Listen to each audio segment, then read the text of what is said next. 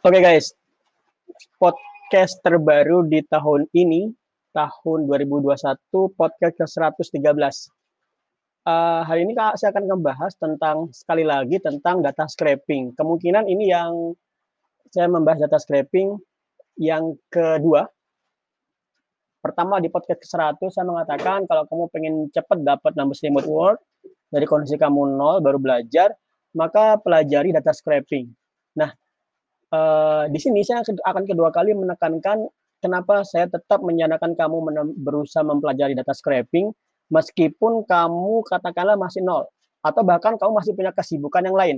Kamu masih punya kesibukan yang lain nih di kantormu. Nah, uh, di kantormu itu kamu uh, masih 9 to 5 full. Terus kamu kepikiran untuk belajar remote work. Nah, saya akan tetap meminta kamu mempelajari data, data scraping. Kenapa? Karena seperti ini teman-teman. Jadi kalau kamu uh, melihat di mana major dari coding uh, programming itu berada, dia adanya di information science, uh, computer science atau information technology IT ya, information technology. Jadi sebenarnya cuma bagaimana kita mengolah informasi. Saya dulu sebenarnya saat pertama kali uh, tahu bahwasanya komputer yang saya sukai uh, game yang saya pengen belajar programmingnya zaman SMP dulu ya. Uh, saya suka banget sama game dan pengen banget belajar programming. Begitu saya tahu bahwasanya komputer itu masuknya di information technology, awalnya saya nggak begitu percaya. Masa sih masalah informasi? Tapi kalau coba kamu lihat, uh, kalau kita bilang informasi itu kan berasal dari data teks ya, teks dan gambar, audio. Nah, di dunia uh, digital sekarang, semua itu cara membawakannya tidak sesederhana kalian menulis di kertas, kemudian kamu kirim ke surat, dibaca, dan kemudian dibalas. Nah, itu uh, informasi informasi yang transferan tidak menggunakan teknologi digital. Tapi dengan menggunakan teknologi digital, ternyata hal yang sederhana itu menjadi amat sangat rumit. Nah, sehingga teman-teman uh, komputer itu programmingnya itu berada di bawah information technology. Nah, kemudian karena segala satu informasi segala satu itu informasi ya. Karena itu orang komputer itu bisa berada di departemen mana pun. Kalau kamu orangnya orang pertanian, kamu mau melamar ngelamar PNS, paling kamu kamu benar-benar hanya bisa masuk ke departemen uh, Kementerian Pertanian, ya kan?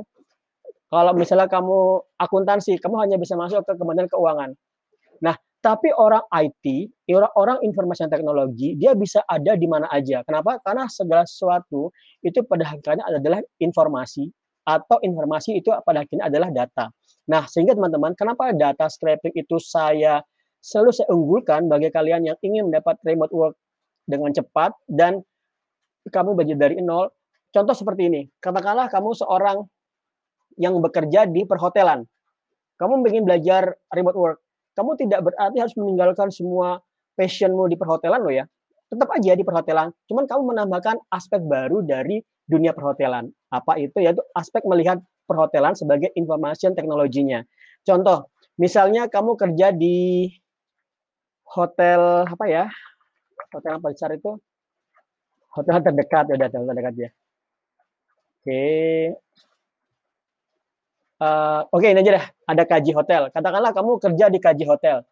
Kamu sebagai resepsionis atau marketing atau sales di kaji hotel, kemudian kamu pengen belajar untuk menembus remote work. Caranya gimana? Caranya nggak usah, kamu nggak usah, kamu tetap aja, tetap aja pelajari hotel, tapi dari sudut pandang yang lain. Yaitu apa? Dari sudut pandang bagaimana kamu bisa mengambil data tentang kaji hotel yang ada di internet. Itu adalah data scraping masuknya. Yaitu contoh, kamu lihat ada situs di ini ya, situsnya di Google Travel, uh, katakanlah KJ Hotel.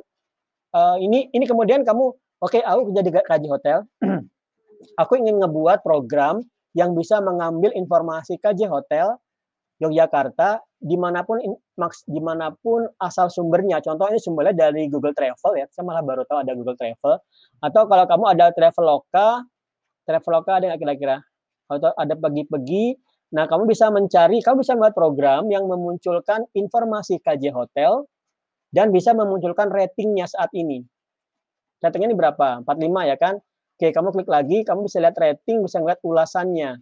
Nah, seperti ini.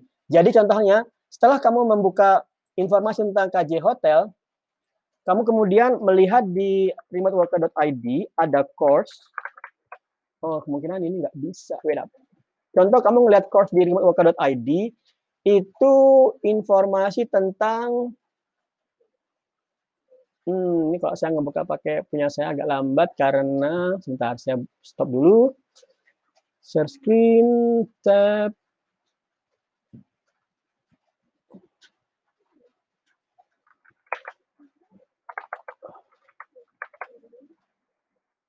Oke. Okay.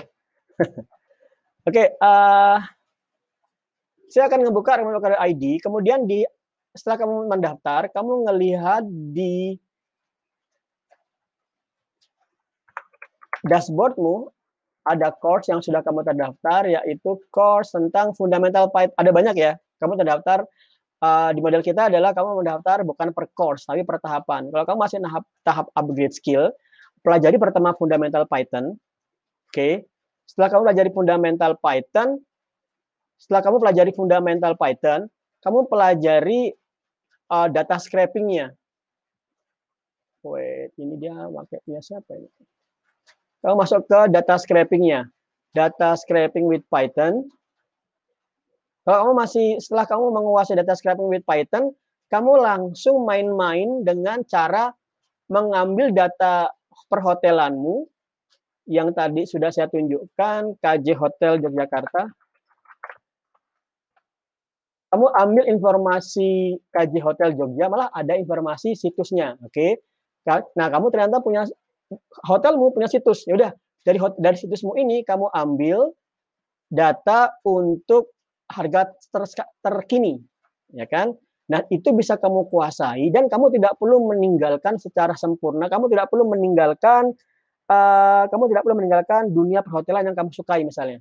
Oke, kamu tetap aja di perhotelan, tapi kamu pelajarin data Python fundamental, data scraping, kemudian kamu mencoba mengambil data scraping dari kantor yang sedang kamu kerjakan sekarang.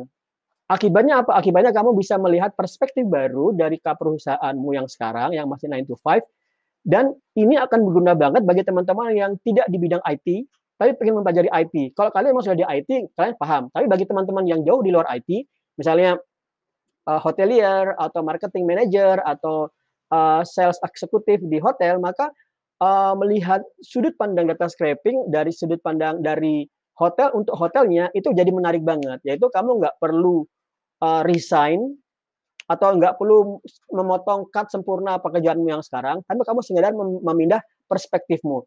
Ini saya ngambil contoh hotel ya. Ini akan berlaku juga bagi teman-teman yang katakanlah di mana ya? Guru misalnya guru.